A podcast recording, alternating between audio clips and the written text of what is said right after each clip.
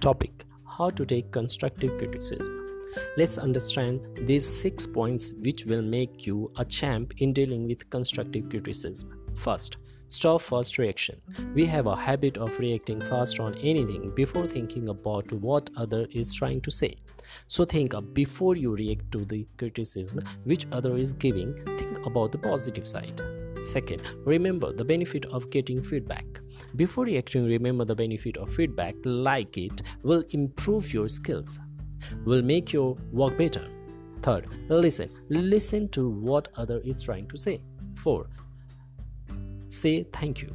Thank you will make other happy and confident about the criticism he has given. Fifth, ask questions.